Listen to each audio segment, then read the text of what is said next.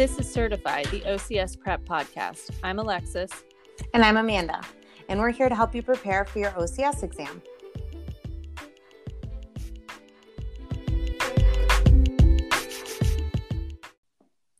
Hi, everyone. Today, we're going to continue with Season 2. What we're going to start with today is the low back, and we're going to go over some introductory topics today. This is an area Alexis and I talked a lot about going into Season 2, and we felt like it really needed to be kind of revamped from Season 1. We did a few episodes on it in Season 1, and they were pretty long, kind of bulky, and covered a lot of topics.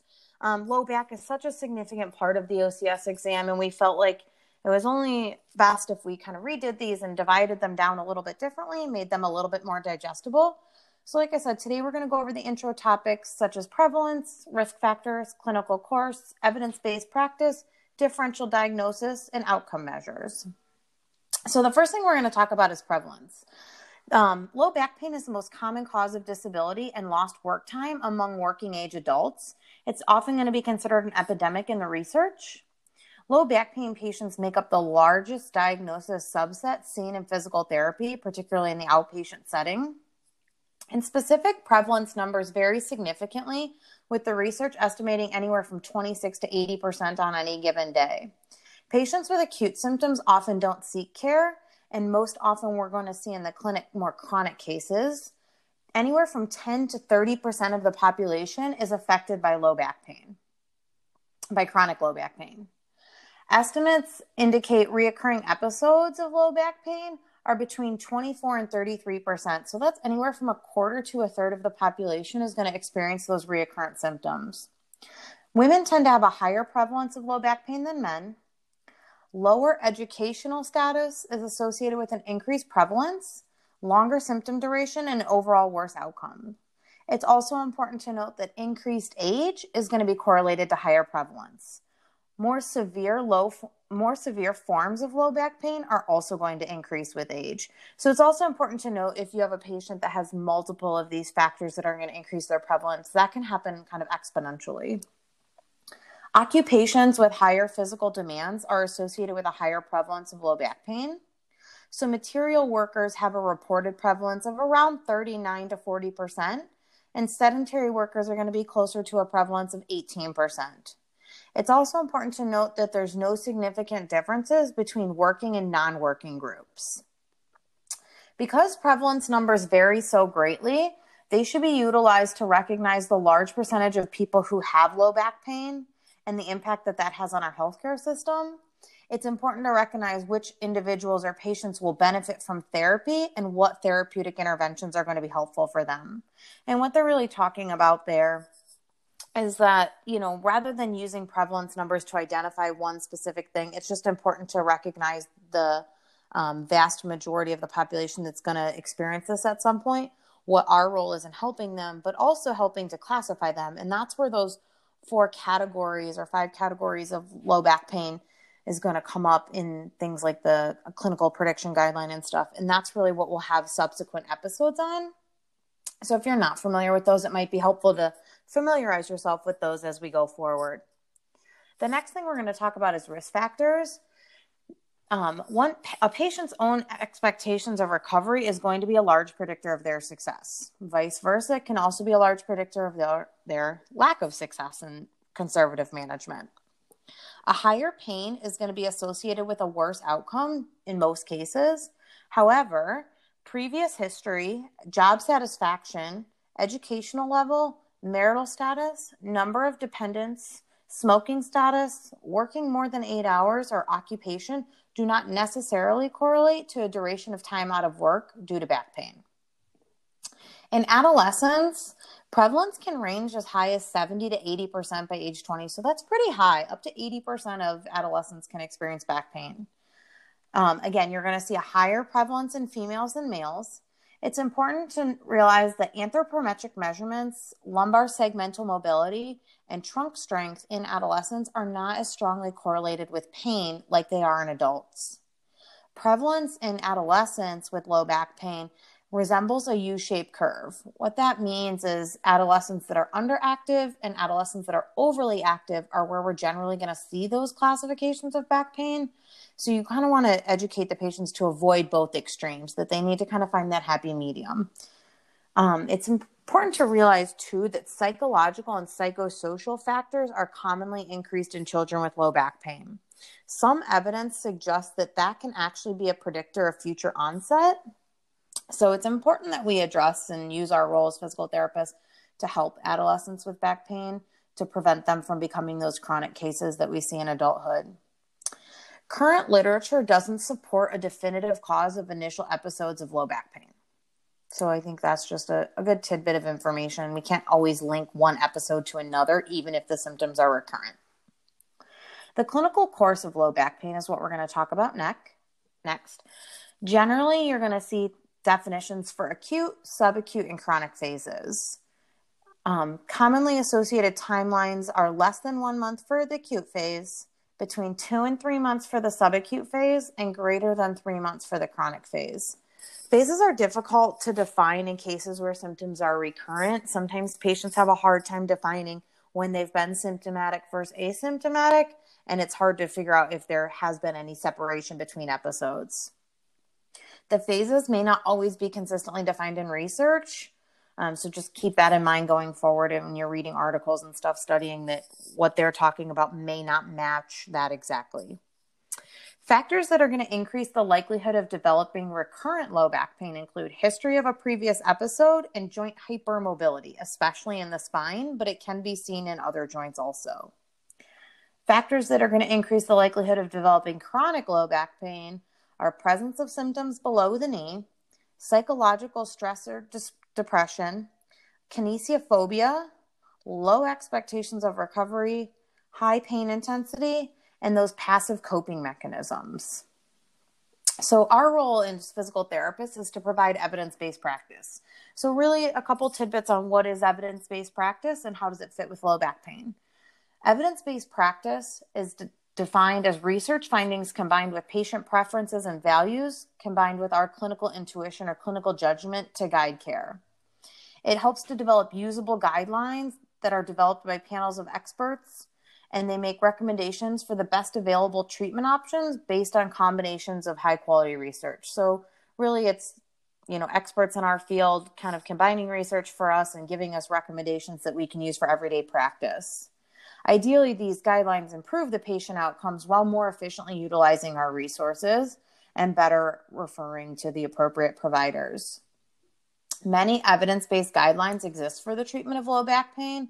However, generally speaking, all guidelines recommend early intervention focused on active approaches while encouraging patients to return to their normal activities, discouraging bed rest and prolonged positioning, while also including early identification of red, yellow, blue, and black flags. So we're going to cover a few of those flags today, but the black and blue flags are outlined pretty well in the current concepts book if you're not familiar with those. The most common concern with evidence-based guidelines is that a one treatment for all approach doesn't provide the best care. Sometimes evidence-based practice isn't interpreted correctly and it's implemented in a way that may not be best for the patient. So when you're applying the guidelines, it's important to remember that they're just that, they're guidelines, and they have to be combined with your clinical reasoning and clinical expertise to match each patient's needs and avoid that one treatment for all approach. The authors of the current concepts really make a note that evidence-based practice does not mean one treatment for all approach. The next thing we're going to talk about is kind of those different colored flags and how they fit with differential diagnosis. Differential diagnosis really comes in as direct access is increasing in many states across the country, and our role as physical therapists is improving in the primary setting, and so we may be seeing patients that haven't been screened. So the goal of differential diagnosis is to guide classification and match patients with the most effective treatment approaches, and then also be able to identify when it's appropriate to withhold treatment. It's important to realize that the rate of serious pathology in low back pain is generally very low, somewhere around 0.9%. And the causes of non-mechanical, more serious symptoms that we need to be aware of would be cancer, cauda equina syndrome, spinal infections, spinal compression fractures, spinal stress fractures, ankylosing spondylitis, or aneurysms. The most common red flag that you're going to see in an outpatient setting is a spinal fracture. So the 5 most helpful factors to diagnose include greater than 50 years, a female gender, history of major trauma, pain and tenderness, and a co-occurring distracting or painful injury. So anyone that comes in that has any of those 5 factors, you definitely need to have your radar up for a spine fracture, especially if they haven't had any imaging. That would be a case for imaging. Red flags are really also used to identify some of those serious pathologies. So we're going to go through a few of them now. As clinicians, we should be using these as clusters. Most patients are going to present with at least one red flag. You know, pain at night is one of the things that's asked about when you're doing red flag testing. A lot of patients with back pain have pain at night when they're trying to sleep. Doesn't necessarily mean that they have cancer. If they have a cluster of findings in there, then it should raise your awareness even more. Cluster testing is really used to improve the diagnostic accuracy. So you want to consider a referral to the appropriate medical provider when the patient's presentation is suggestive of serious medical or psychological pathologies, and the reported activity limitations or impairments are not consistent with those presented in the diagnosis or classification system that we're going to talk about in subsequent episodes here. The first one I want to go over is the back-related tumors. Typically with these, you want to be concerned about constant pain that's not affected by position or activity, pain that gets worse with weight bearing and at night, age over 50, a history of cancer, failure to improve within 30 days, unexplained weight loss, and no relief with bed rest. Another important one is cauda equina syndrome. In this, you're going to see urinary retention, fecal incontinence, saddle anesthesia, and sensory or motor deficits in the feet. Cauda equina, if they have multiple of those factors, that's a pretty emergent situation. They should be evaluated probably in the ER. You shouldn't send them home. The next one is back-related infections. So here you want to be on guard if someone comes in with a recent infection, a concurrent immunosuppressive disorder, deep constant pains that increase with weight bearing, a fever, malaise, swelling, and spinal rigidity. Spinal compression fracture, similar to what we talked about a couple minutes ago, but this is going to be your history of major trauma, age over 75, prolonged use of corticosteroids, point tenderness over a vertebral body or spinous process, and then increased pain with weight bearing. Abdominal aneurysm is another one to be on the lookout for. And that's going to be back, abdominal, or groin pain. So sometimes these patients complain of pain that starts in the back and kind of radiates around to the front and to the groin. Coronary artery disease or peripheral vascular disease, a smoking history, a family history of AAA, age over 70, and an abdominal girth greater than 100 centimeters, palpation of abnormal aortic pulse. So there's a test you can do for that clinically where you place your fingers on their abdomen, feeling for the aortic pulse. And if you feel one, then that would be considered a red flag.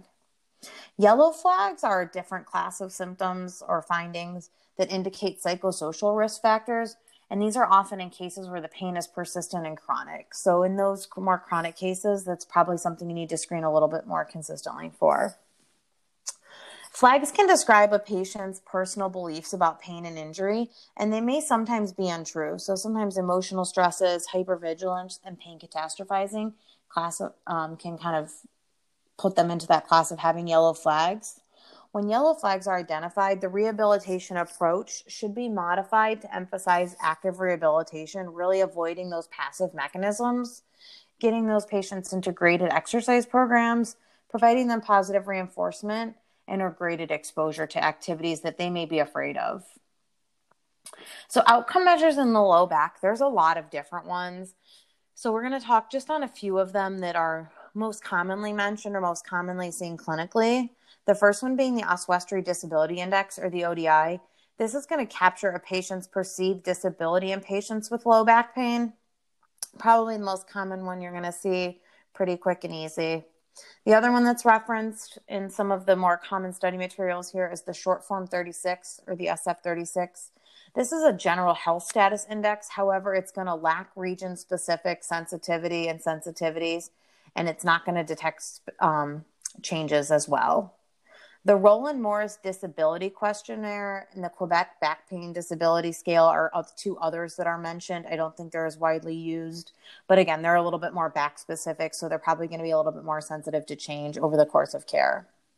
To help with yellow flag screening, some of those blue flags, black flags, those kinds of things, it's important to know about the Start Back Screening Tool, the Pain Catastrophizing Scale, and the Fear Avoidance Beliefs Questionnaire. Those three also help have some of those psychosocial questions involved and may identify some of those for you. The last thing we're going to talk about in this introduction episode are levels of evidence and grades of recommendation.